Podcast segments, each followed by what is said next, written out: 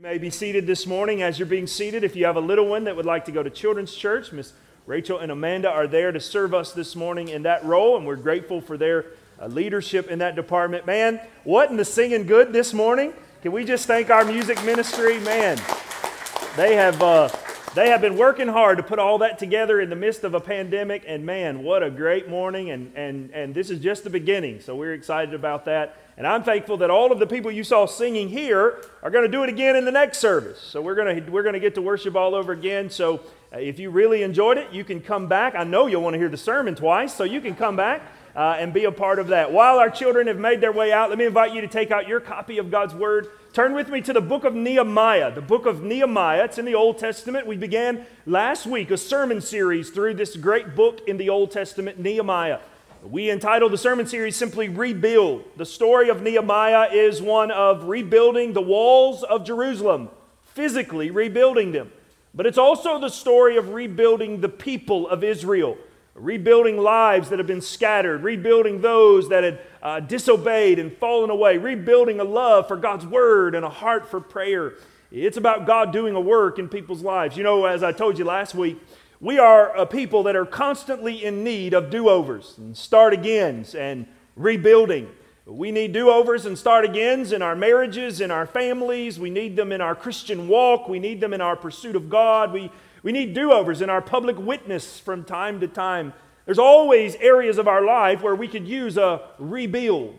And we begin looking at Nehemiah thinking about how does God rebuild our lives? How does God shape us and form us? And so this morning we continue our journey through this idea of rebuilding by looking at chapter 2. And I would say to you this morning that to rebuild, to start over, to begin again with God, last week uh, we learned the idea that it begins with prayer.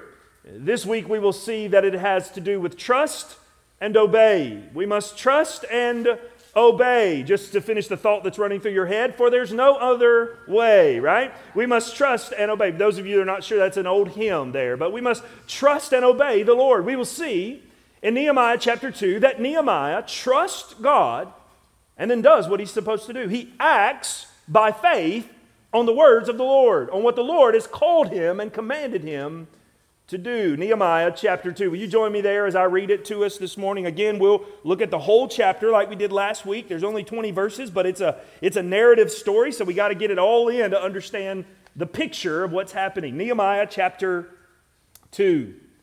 In the month of Nisan, in the 20th year of the king Artaxerxes, when the wine was before him, I took up the wine and gave it to the king. Now I had not been sad in his presence, and the king said to me, Why is your face sad, seeing you are not sick? This is nothing but sadness of the heart. Then I was very much afraid. I said to the king, Let the king live forever. Why should not my face be sad when the city, the place of my father's graves, lies in ruins, and its gates have been destroyed by fire? Then the king said to me, What are you requesting? So I prayed to the God of heaven, and I said to the king, If it pleases the king, and if your servant has found favor in your sight, that you send me to Judah, to the city of my father's graves, that I may rebuild it. And the king said to me, with the queen sitting beside him, How long will you be gone, and when will you return? So it pleased the king to send me when I had given him a time. And I said to the king, If it pleases the king, let letters be given to me to the governors of the province beyond the river that they may let me pass through until I come to Judah. And a letter to Asaph, the keeper of the king's forest, that he may give me timber to make me beams for the gates of the fortress of the temple, and for the walls of the city, and for a house that I shall occupy. And the king granted me what I asked, for the good hand of my God was upon me. Can we just stop there and say amen? For the good hand of my God was upon me. Now look at verse 9. Then I came to the governors of the province beyond the river and gave them the king's letters. Now the king had sent with me officers of the army and horsemen.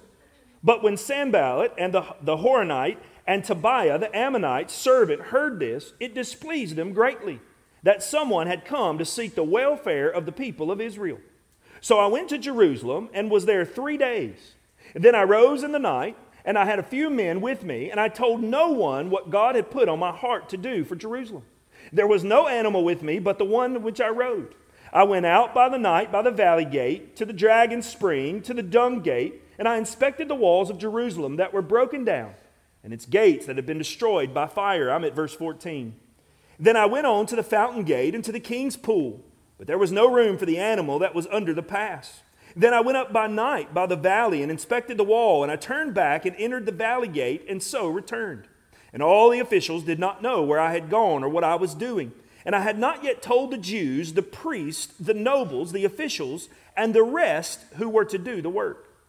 Then I said to them, You see the trouble we are in, how Jerusalem lies in ruins, with its gates burned. Come, let us build the wall of Jerusalem, that we may no longer suffer derision.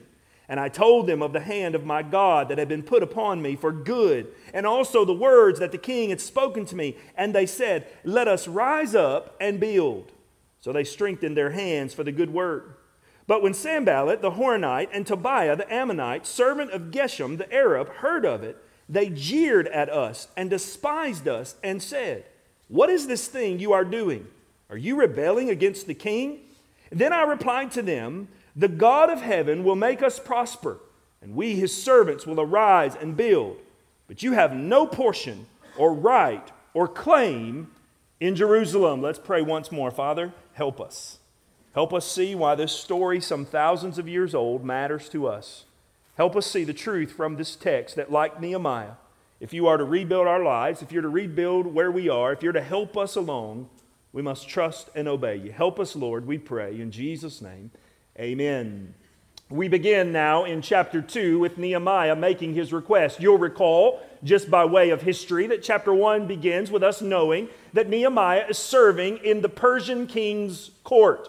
Now, just to remind you, I'm not going to go all the way back through the Old Testament. If you missed that, you can go and watch last week's sermon and hear a summary of where we are. But just to remind you, about 140 years before this, Nebuchadnezzar goes into Jerusalem as the Babylonian king and destroys it. He burns it to the ground. He razes the walls to the ground. He burns the Temple of Solomon to the ground. And he takes the Jewish people, the bright, the strongest, and he brings them into exile.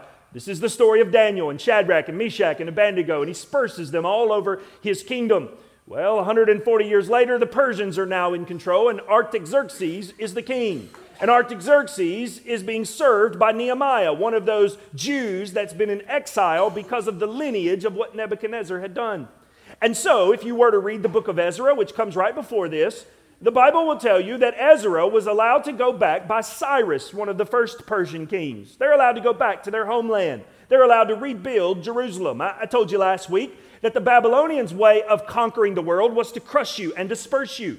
The Persians' philosophy of world government was to let you have your culture and your way, but then rule over you and tax you. Much like we see the Romans in the New Testament trying to let people have their own places but yet being in control. So the Persians were letting them go back and rebuild. Ezra goes back about 15, 20 years before Nehemiah and rebuilds the temple. Though not in the splendor of Solomon, he rebuilds the temple. They have a place to worship. Yet we find out in Nehemiah chapter 1, verses 1 through 3 there, that a brother from the homeland comes back and Nehemiah says, What's going on? How's it going? How's the rebuilding of the walls? And he learns in Nehemiah chapter 1 that the walls are not being rebuilt, that it's a shame, that it's a sham, that the glory of God is not being seen, that the goodness of God is not going from the city on the hill, Jerusalem, God's city, the Zion, where the world is to see the gospel. It's nothing but shambles. And so Nehemiah is stricken to the heart. We learn in chapter 1 that he will fast and pray for four months. For four months, he's been fasting and praying. And then in chapter 2, we find that he begins to make his move. He begins to start the plan of how to get God's walls back up from the ground. And in chapter 2, we see him being obedient and trusting the Lord. I want to give you this morning three ways in which you must be obedient and trust the Lord. We find them in Nehemiah's text. First, uh, to trust and obey God, you must be patient. To trust and obey God, you must be patient. Now, we are none, uh, uh none of us are good at being patient. We might be good at being patient for something we want. Like if we, if we want to uh, get that ice cream scoop, we might wait in line because it's something that we want. But other than that, we're, we're not very good at being patient. In fact, the old adage is in the Christian life is don't pray for patience. The Lord's going to test you, right? He's going to layer it on you in order to teach you patience. We're not very good at waiting. But we find in the first few verses of chapter 2 that that's exactly what Nehemiah did. That he was patient, that he waited, that he did what he was supposed to do when the Lord moved him along. Let me show you what I mean. Look with me at your text, chapter 1. Just look at the first four verses. In the month of Nisan, now this is four months after the end of chapter 1. Four months he's been fasting and praying. It's not like he heard the news of Jerusalem, said, Lord, help me, and ran into the king to ask for something. Four months he's been patiently praying and fasting and looking for clarity. We find that he, in that year, uh, when it was time in the 20th year of King Artaxerxes, when the wine was before him, I took up the wine and gave it to the king. Now, notice this sentence because it's important. Now, I had not been sad in the presence. For four months, he controlled his grief over Israel. For four months, he held back the sadness of his homeland. For four months, he put on a happy face and went before the king. For four months, he went about his business because he was praying and fasting. He did not go out in public with woe is me and have on ash cloth and make himself look tired and weary. He got up and did what he was supposed to do while he waited patiently on the Lord. There's probably a lesson there for us. When we're waiting patiently on the Lord, it does no good to grumble in front of people. It does no good to act poor and solely and sad because we're waiting on the Lord. We do our business waiting on the Lord. Now, notice with me what happens. And the king said to me, Why is your face, seeing you are sick? There is nothing but sadness in your heart. Then I was very much afraid. And I said, Let the king live forever. Why should not my face be sad when the city, the place of my fathers, the graves, lies in ruins, and its gates have been destroyed by fire? Then the king said to me, What are you requesting? So I prayed to the God of heaven. Now I want you to just kind of get the story for a moment. He's been controlling his emotions. He's been praying. He's been fasting. But now he's gotten the green light. The Lord has told him now is the time. He has the unction of the Spirit that's been laid upon him that this will be the day he will make his move. And so his move begins like this He walks in front of the king. He's the servant of the king. He serves the wine. That means he's the head butler. He's pretty close to the king. He's in the inner circle of listening to everything that's going on. He makes sure the king's food is safe. He's a trusted advisor to the king when it comes to the things in his household. And so he makes his move. He goes into the king and he has now his real feelings showing. He has now his real grief over what's happened to his homeland. He has now the real burden that Jerusalem is in trouble, that the city has been destroyed. So he goes into the king now with this sad face. But you got to understand something this is life or death. Because in front of the king, in this pagan world of the Persian world, the king was to be worshiped. The king was to be the radiance of joy. The king was to be the center of attention. To be sad in front of the king is to say that the king is not worthy to be happy in front of. And so he's putting his life at risk. And so he's sad in front of the king, and now he has made his move. And the king says, if you'll notice there in verse 2, he says, What's wrong with you? You're not sick. It must be your heart. He has now said, Uh oh. You must have a wicked heart. You must have a bad heart. Something must be wrong with you. And this is a punishable offense to the king because when you're in the presence of the Persian king, you're not supposed to know anything but joy. You're not supposed to know anything but goodness and happiness. You're supposed to be joyful in the presence of this king because he would consider himself almost a god among people in this pagan world. And so for him to act sad in front of the king is to put his life on the line. This is not just him groveling for attention, this is him walking and trusting the Lord in front of a king that could very easily take his head off at the moment. And so he walks in and he's saddened. But notice what happens. The king says to him, Why is your face sad? Why is this heart? And notice what he says I was very much afraid. Now, I'm thankful that he said that. I'm thankful that he put that in there because it reminds me that emotions are real, that we are real people that battle with emotions. We can trust the Lord, we can obey the Lord, but that does not mean we won't feel anxious does not feel we won't feel nervous. It does not feel we won't feel fear. It does not mean that our feelings won't rise up inside of us. The feelings are a blessing of the Lord, but they are affected by sin, and sometimes our feelings can lie to us. And so he admits it. I was afraid. I was nervous. And so notice what happens. I said to the king, Let the king live forever. Now, that's just a moniker you would say to the king. That's just a statement that you would begin your sentence. Let the king live forever. That's, that's how it would begin. I'm trying to implement this in my house that when my kids want something from me, they have to say, May daddy be awesome forever. it's not working, it's not going over well. But the idea is, is they just let the king live forever. He's, he's humbly submissively coming before the authority that God has put over him. He says, Let the king live forever. And then notice what he does. He's so wise, Nehemiah. You can tell he's been praying. Notice what he does. He says, Let the king live forever. Why should my face be sad when the city, the place of my father's graves, lies in ruin, and its gates have been destroyed by fire? Did you notice what he didn't say? He didn't say Jerusalem. He didn't say the city's name because the pagan king in Persia cares nothing about Jerusalem. It means nothing to him. He cares nothing about that city.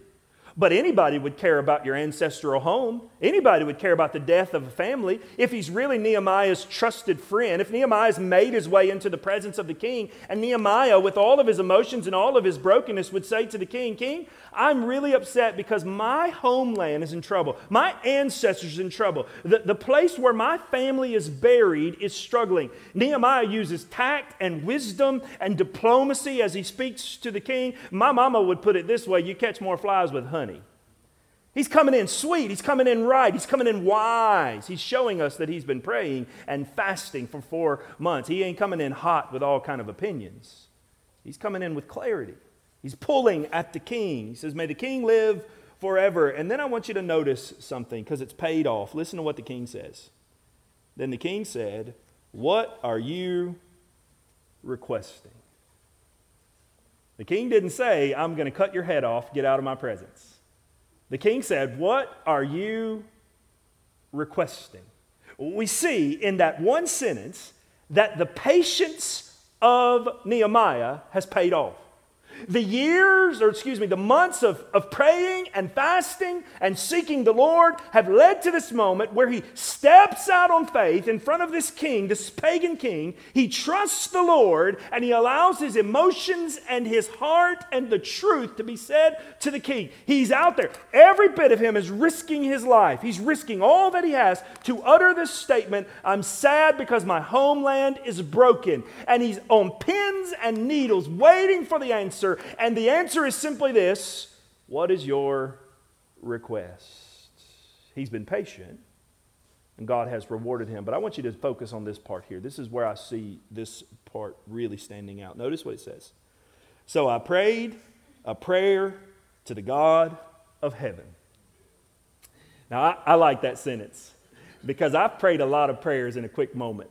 Now, most of them were before exams or tests, but I've prayed a lot of quick prayers.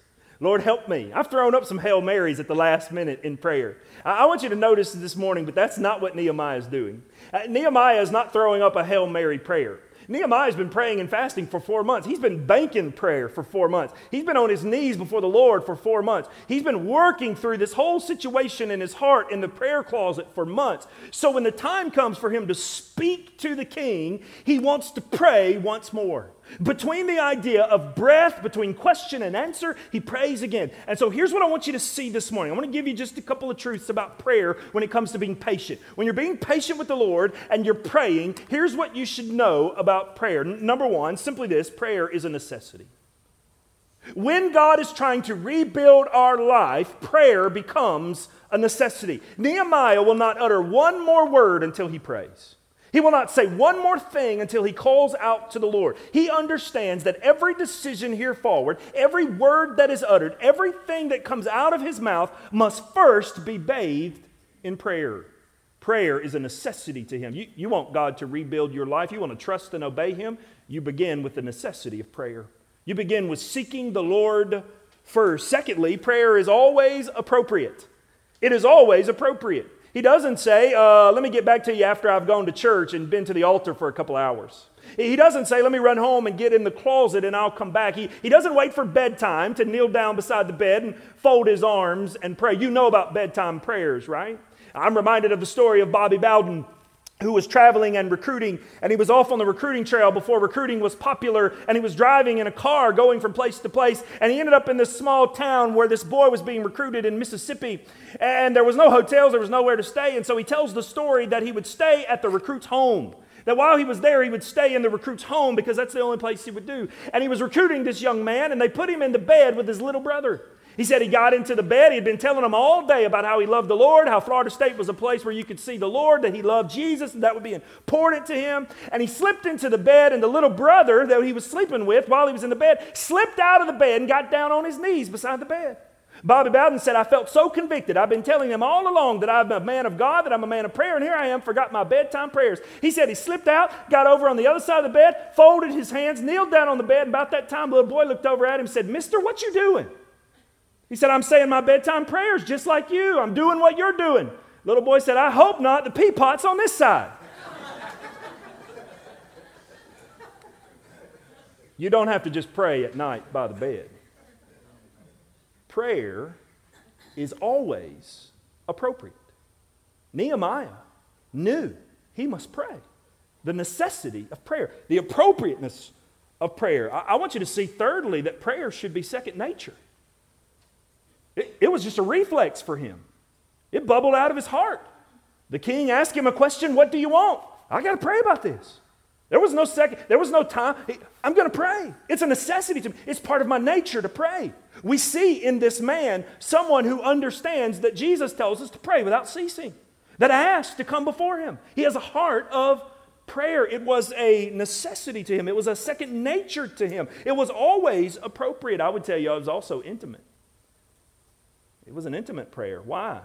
Because for four months he's been praying to the Lord, and in the moment where his feet were put to the fire, he turned right back to his Lord. He had a relationship with the Lord that was so intimate, he knew I better consult with my Savior, my God, before I do anything else. I, I, I need to talk to Him. Before I make a decision, I've got to speak to the God I'm in relationship with. It was an intimate. He was confident in his prayer that it would be answered. I will give you finally this one. He knew prayer was effective. He knew prayer was effective. It would work. God would listen. God hears his people. God knows what's going on. When you're walking through a time of rebuilding, of restructuring, of do over, you're struggling through some situation or some life, you must trust and obey, and that's going to mean prayer. That's going to mean knowing that prayer is a necessity, that it should be second nature, and that God will answer. And let me show you something neat. Look over at chapter 1, verse 11. This is the prayer he's been praying for four months. Four months now he's been praying. Listen to what it says. Verse 11 in chapter 1. O Lord, let your ear be attentive to the prayer of your servant and to the prayer of your servants who delight and fear your name. And here, listen to this part. And give success to your servant, singular, that's Nehemiah, today, and grant him mercy in the sight of this man.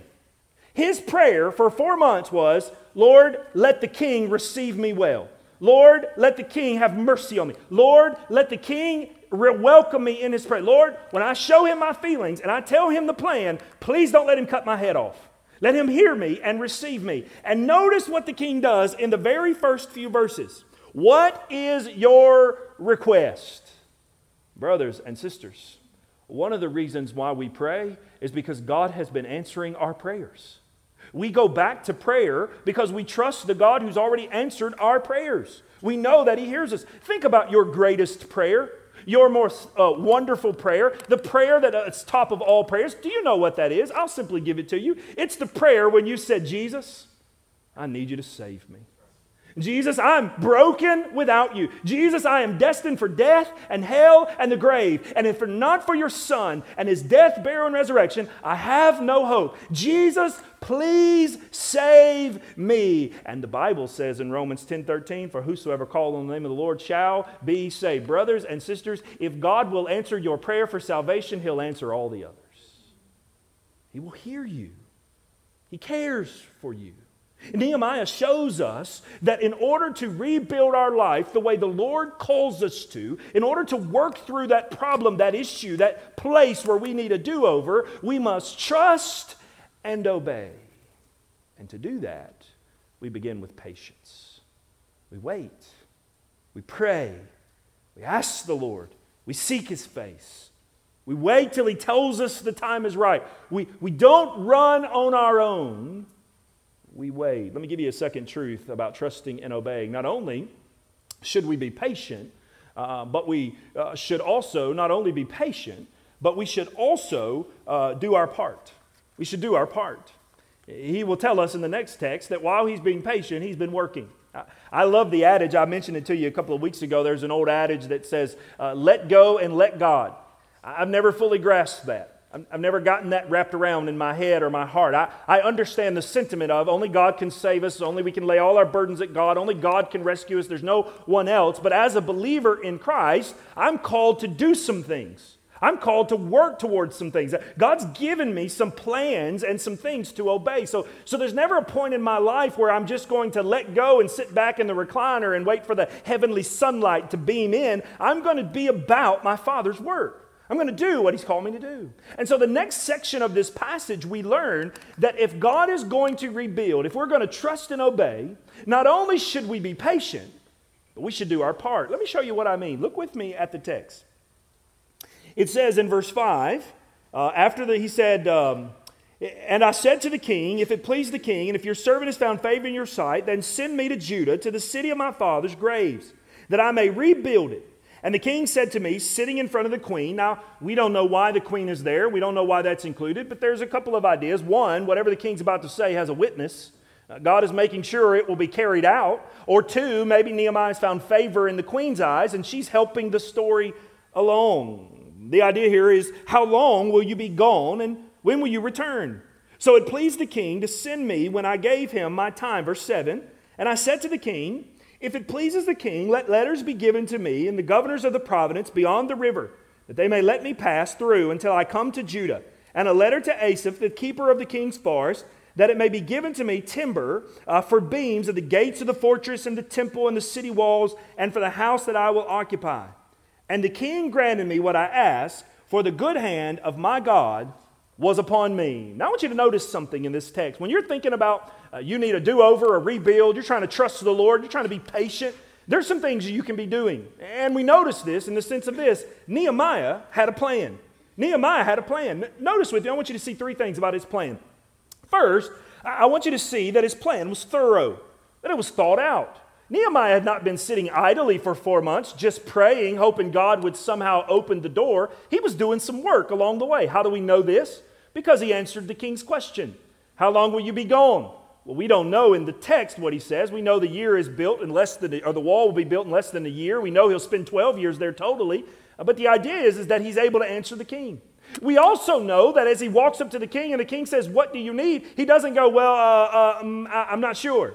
He knows what he needs. I need letters for passage through the country. I need a letter to Asaph because I'm going to need timber and I need permission to cut timber from your forest. I'm going to need a house to live in. Verse 8. I'm going to need some timber for the gates and for the walls and for the temple gates. I, am going to need this and this and this and this. Brothers and sisters, can I help you for a moment? Sometimes in our spiritual walk, we want to stop and be stagnant and say we're waiting on the will of God.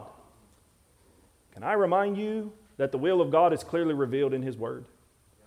Can I remind you that God's already told you how to live your life and what to do? Yes, there are moments in your life where decisions need to be made, and you must be patient, and you must wait, and you're praying, and you're fasting. But the will of God is pretty clear in the Word of God. We're told in the Word of God how to love our spouses, how to raise our kids, how to deal with money, how to love our neighbors, how to love our enemies, how to seek first the kingdom of God, how to go and make disciples of all nations. The Word of God tells us what to do. And so, Nehemiah, for these moments sitting there waiting for the king to ask him, he started doing his work. He started planning. He started preparing. It's not wrong for us to plan while we're waiting on God. It's not wrong for us to dream and think along the way. It's not wrong for us to say, well, Lord, if you're opening this door, I might need to do this and this and this and this. That, that's not out of bounds as long as we're being patient and we're praying. In fact, I would say simply this Nehemiah has been praying, asking the Lord for these plans. The Bible tells us in the book of James, you lack wisdom because you don't ask. Jesus says you don't have it because you don't ask for it. The idea here simply is He's been praying and waiting. In fact, the Proverbs, in Proverbs 19:2, we find this proverb that helps us. It says simply this desire without knowledge is not good. Lord, I got a desire to do this, but I hadn't really put any thought into it. I haven't done any planning. One person would put it this way he would say simply this all planning starts in prayer. All planning begins in praying to the Lord and asking, Lord, how do you want me to do this? Where do you want me to go? What should I be about? Some of you are struggling to rebuild your life because you haven't put any thought into it. You haven't put any planning into it. You hadn't thought about what I shall do where I'll go. You're battling some sin, but you hadn't put any thought into how you actually fight it on Monday through Saturday. You're working on a marriage, but you hadn't actually put any thought into a plan to make your marriage better. You're working on some way of defeating sin or moving in some direction, or you want to glorify God in some ministry, but you hadn't stopped to actually think, what do I need to do to prepare for that? Or how to get there? This is exactly what he tells us to do. When we trust and obey the Lord, we trust and obey while we plan. Not only will this plan thorough, but secondly, I will notice that his plan was self sacrificing. Listen to the words that he says in verse 6 or verse 5 and 6 and 8. Look at those words. He says, Give me, send me, give me. Now, Nehemiah's plan included himself. Nehemiah's plan for the work of the Lord, including offering himself to the Lord. I hear the words of Isaiah in chapter 6 of Isaiah Lord, here am I, send me. He knew that the Lord had something to do, and he volunteered himself. One of the reasons why our lives don't move forward is because we don't take responsibility and do the work. We don't get involved in what's happening. You, you know, I've been your pastor for 10 years. It's been a joy. I, I love pastoring you as a group of people. But from time to time, a lot of you have good ideas. Pastor, somebody ought to. Somebody should. You know, Pastor, somebody really ought to be doing this, right? So I'm just going to tell you right now, I've got 10 years under my belt. Here comes my street cred. When you come to me and say somebody ought to, I'm going to say, hey, thanks for volunteering. Nehemiah didn't volunteer somebody else. He said, I'm ready. Send me. He put himself on the line. You want to rebuild your life, you got to get some skin in the game. You got to roll up your sleeves and say, Lord, send me. I'm ready. Give me a chance. Where do you want me to go? What do you want me to do? How can I sacrifice? How can I, how can I produce this? How can I do this? Send me. You know, in the church, we're really good at abdicating that responsibility because we think someone else is doing it. Oh, I don't really need to tithe because those people who have all the money, they're tithing and the church is doing fine. I don't really need to witness. Those people who are really good at talking will witness to people. I don't really need to. I don't need to be a part of the mission trip. There's somebody else will go. I'll, I'll take care of that. I don't really need to be involved in Sunday school. There's plenty of people doing Sunday school. I'll, I'll do something else. I don't, I don't really have to be committed to come sing and worship every week because there's that wonderful choir singing and they'll take care of it. I don't, they don't need my voice in the crowd. We're really good at abdicating and putting off, but Nehemiah says it starts with obeying the Lord, and obeying the Lord means putting yourself in the game serving the Lord. I want you to see finally that Nehemiah, in his patience, and he was doing his part. I want you to see, thirdly, that his plans were in the Lord's hands. These plans were in the Lord's hands. Look, look with me down now. It says, We trust the Lord, we must do our part. We do our part by first thinking through it, uh, by being sacrificing, and then we remind ourselves that the Lord, look at verse 8. He says these words in verse 8. Oh, sorry, I lost my place there. In verse 8, and the letter of Asaph, the keeper of the king's forest, that he may give me timber to build the beams of the gates and the forest of the temple, for the wall of the city and for the house that shall occupy. And the king granted me what I asked, for the good hand of my God was upon me. He knew that when he was doing his part, that the Lord was in it that the Lord was on the Lord was working through him. That he put himself in, Lord, send me, I'll go, I'll do it. I want to rebuild my life. I want to make the effort. I want to do the work. Lord, I'm here. But he also knew that it was the Lord that was behind all of this. That the Lord was working. We see this in two ways in the text. First, we see it because the pagan king got involved. You want to tell me the Lord ain't involved when the pagan king says, Yeah, I'll bless you. Take what you need and go. And you know what's even more funny? Nehemiah asked for letters for safe passage and letters to get timber, and the king sent him with an army. Now tell me God ain't good. The king said, Hey, on second thought, you know what? I'm going to send you with these letters and I'll give you some timber, but while you're going, take some soldiers with you. The Lord blessed him above and beyond what he ever asked for so that he may accomplish the task that he has for him. The Lord was in charge of this. He understood as he planned, as he made his plans, that the Lord was in charge. In fact, uh, Proverbs 21 20 reminds us of this. It says in Proverbs 21 20, the king's heart is a stream of water in the hand of the Lord. He turns it wherever he will. The Lord was in charge of this. All the planning that he made, he knew that God was in charge. We see the Lord's hand in this not only because the pagan king was for him, but we see the Lord's hand in this because the people were against him. You see opposition. You see, brothers and sisters, whenever you start to do the right thing to rebuild your life, there's going to be opposition. There's going to be people against you. Whenever you start working on your marriage and getting serious about doing the right thing with the Lord, Satan's going to come attacking. Gossip is going to whisper in your ear. The greener grass is going to look greener on the other side, and you're going to begin to be pulled away. Whenever the church begins to rally together to do the work of the Lord, to build the walls of the kingdom, there's always going to be opposition. And in the text, we find that as soon as Nehemiah put his foot in the land to do the work, opposition came. You need to know if God is working to rebuild something in in your life, it will be a battle because Satan doesn't want it to be rebuilt. Satan wants to tear it down. He wants to kill, steal, and destroy. He doesn't want it built back up. And so, as Nehemiah begins to do the work, opposition comes against him. So, we know the plans are right. You better know you're on the right path when Satan's rattling his saber. You better know you're going the right way when opposition of the work of God comes against you. So when we trust and obey God to rebuild our lives, we do it first with patience, and then secondly with planning. Now, thirdly and finally, I want you to see the third and final truth of how we rebuild by trusting and obeying, and that's simply this we must keep plowing. We must keep plowing. In Luke uh, chapter 9, verse 62, Jesus says these famous words when he's describing the kingdom of God and who's allowed to follow him and go with him. And here's what he says He says, Jesus said to them, No one who puts his hand to the plow and looks back is fit for the kingdom of God. He's calling disciples out. People are asking, can they follow him? And Jesus is having this conversation. In fact, if you were to read Luke chapter 9, he's kind of drawing a crowd. And there are some in the crowd who say, Jesus, I will follow you wherever you go. And Jesus says, Well, I'm not sure where I'm going to sleep tonight. You sure you want to follow me? And Jesus, I'll follow you wherever I go, but let me just wait till I get my mama's inheritance in the text. It says, let me bury my daddy, but that means I want to get the cash before I follow you. And Jesus says, I'm not sure you're ready. And then one says, Well, I'll follow you, Lord, and, and let me first go say goodbye to everybody. And he says, No, no, no, you can't look at your past.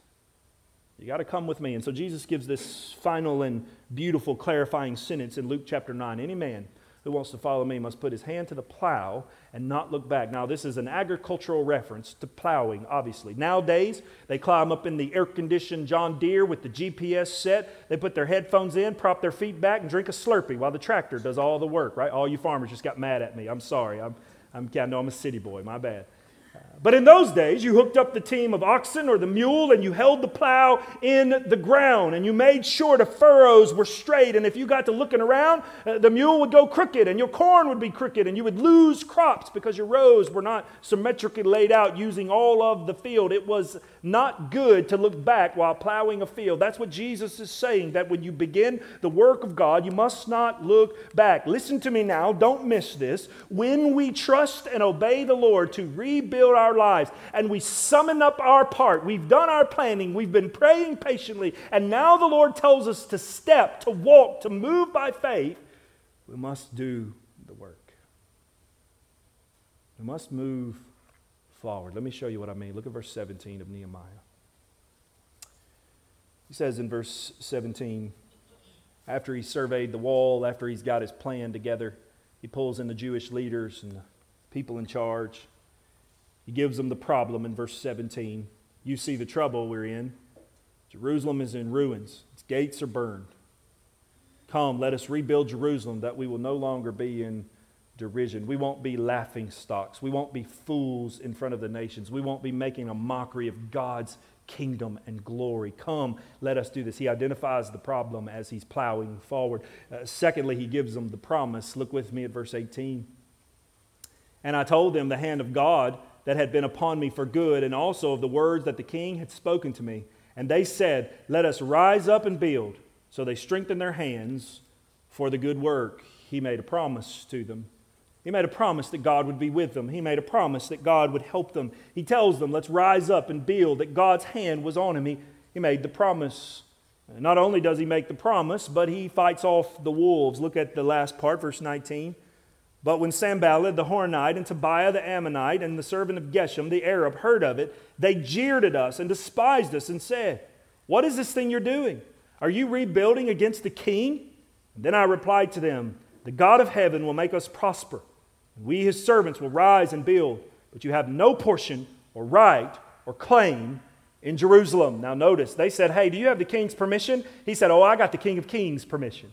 I got the Lord's permission, God's hands on me. You have nothing here. Now, I want you to notice something here as you're plowing ahead. I want to give you some wisdom here. I want to help you. As you're plowing ahead to rebuild whatever God's rebuilding in your life, you're going to face opposition. You're going to face the work of Satan. You're going to face the flesh of people. You're going to battle against the things of the dark side. We've been given the armor of God. We know we can handle this. The Spirit of God dwells in us. But I want you to notice the tact that he took against his opposition. When you start plowing, it's going to get hard. When you start trying to do the right thing, it's going to be difficult. When you start trying to work on your marriage or kick that addiction or walk with the Lord or confess that sin or be more involved in the ministry of the church or share the gospel with the neighbor, it's going to get hard. It's going to come up against the kingdom of evil. You're going to face those like Tobiah that are against you. You're going to have that struggle. So notice what Nehemiah does. Let me give it to you quickly. There are three options you can do, and all of them are valid, but I want to show you what he does. The first one is he could have ignored it. He could have ignored it. From time to time, when the opposition comes against us, we just must ignore the opposition. We must not give it a voice. We must walk away. He could have ignored them. He could have kept going on with what they were doing. That's fine. That's a, that's a plan. He could have debated them. He could have sat them down in a chair and they could have went back and forth on why the wall should be built and how the wall and how to prosper everybody, how God is with them, how they're wrong. He could have debated them in public. But friends, let me just say something with you. Many times when we're facing evil that are coming against us, when we're trying to do the right thing and the world is attacking us, debate will do no good. It's the Spirit of God that must fall. And so finally, I want you to see what he did. And here's where you need to stand when you're facing trouble. He called them out. He called them out by the truth of God. He set them straight by the word of the Lord. He did not ignore them because they would just become more of a problem. He did not try to debate them because he didn't want to give them a voice. He called them out by the truth of God. He sat them down in front of all of the people and he said, Listen to me. God's hand is in this. This is the will of God. This is the work of God. This is God rebuilding this wall, and you have nothing to do with it. Be quiet. Now, hear me now.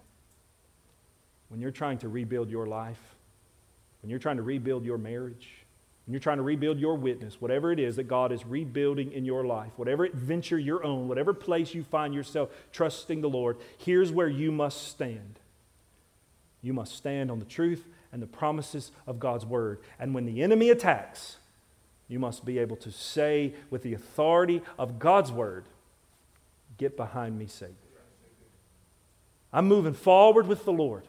He's rebuilding my marriage. He's rebuilding my life. He's rebuilding my family. He's rebuilding my witness. He's rebuilding this. He's bringing this up from the ashes. This is His plan. I've been praying, I've been waiting, I've been training, but this is God's work, and I will not put my hand to the plow of the Lord and look back. I will trust Him and plow forward. Get behind me, Satan.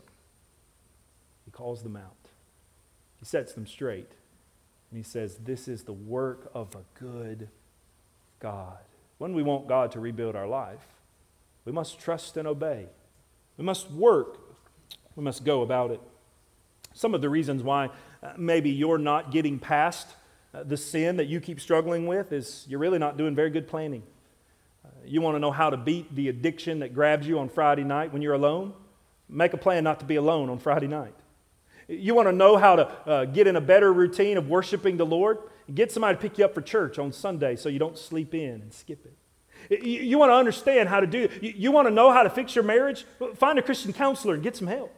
Gather some people around you to pray with you. Do the work. You see, we learn from Nehemiah chapter 2 that Nehemiah sought the Lord and prayed and was patient and waited. But he also rolled up his sleeves and he did the work.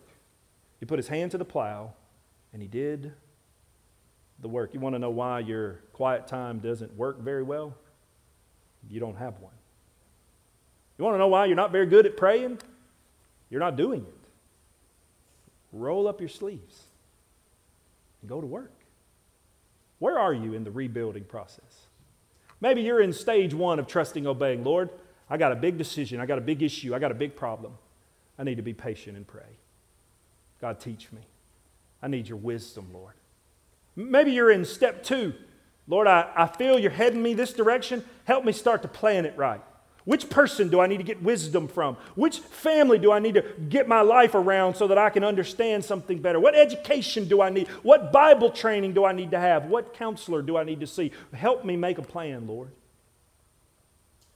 And then finally, Lord, I've got the plan. I've been praying. Give me the fortitude to put my hand to the plow and not look back.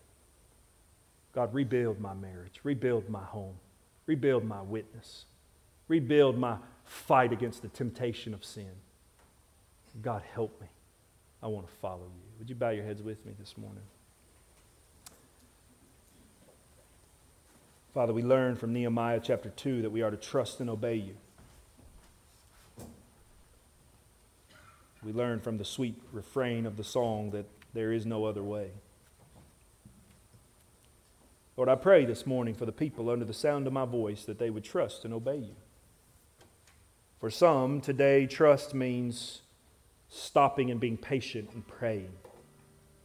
Quit trying to solve it, but fast and pray. Seek your face, find your will. For some, trusting, obeying means doing what they're supposed to do. Not being paralyzed, but following the plan. Lord, for some, rebuilding means rolling up their sleeves and doing the work. God, I pray this morning, whatever walls need to be rebuilt in the lives under my voice, you would press in on their heart. They would meet you in God's word. They would know what you're calling them to. They would trust and obey. Father, I pray by the power of the Spirit, you would apply the truths where they land in each heart. Lord, give us the unction to do what's right. Give us the strength and the steadfastness to put one foot in front of the other. Lord, help us stop looking and volunteering other people. Let us raise our hand and say, God, send me. Give me, I'll do it. Lord, help us. Your heads are bowed and your eyes are closed. I'm, I'm asking you, I'm praying for you, I'm begging you. Is your life built on the Lord? Are you following Him? If you have your hand to the plow, are you going the right way? Maybe you're here this morning and you say, Pastor, I, I don't even know where to start. I need somebody to tell me how to start building my life on the Lord. Friend, that starts with Christ, and I'd love to tell you about it. Maybe this morning you're here and say, Our, our marriage is, is really on a, it's on a thread, and, and I need somebody to help me plan. We need a plan. We need a place to pray. We, we need somebody who will hold the plow with us. Oh, may the, may the people of God rally to your side. Maybe here this morning and say, Pastor, man, I'm just struggling with this sin. This sin just pops up, it trips me up, it knocks me over. I'm, I'm falling all over it over and over and over. You need help. You need a better plan. You need to do the work. Friend, whatever the case may be, I, I pray this morning you'll leave here trusting and obeying the Lord. In just a moment, we're going to stand and sing. If you want to come and pray at this altar, you're more than welcome to. If you want to pray with me, I'd be glad to pray with you. Lord, help us to trust and obey you. In Jesus' name, amen. Would you stand with us as we sing?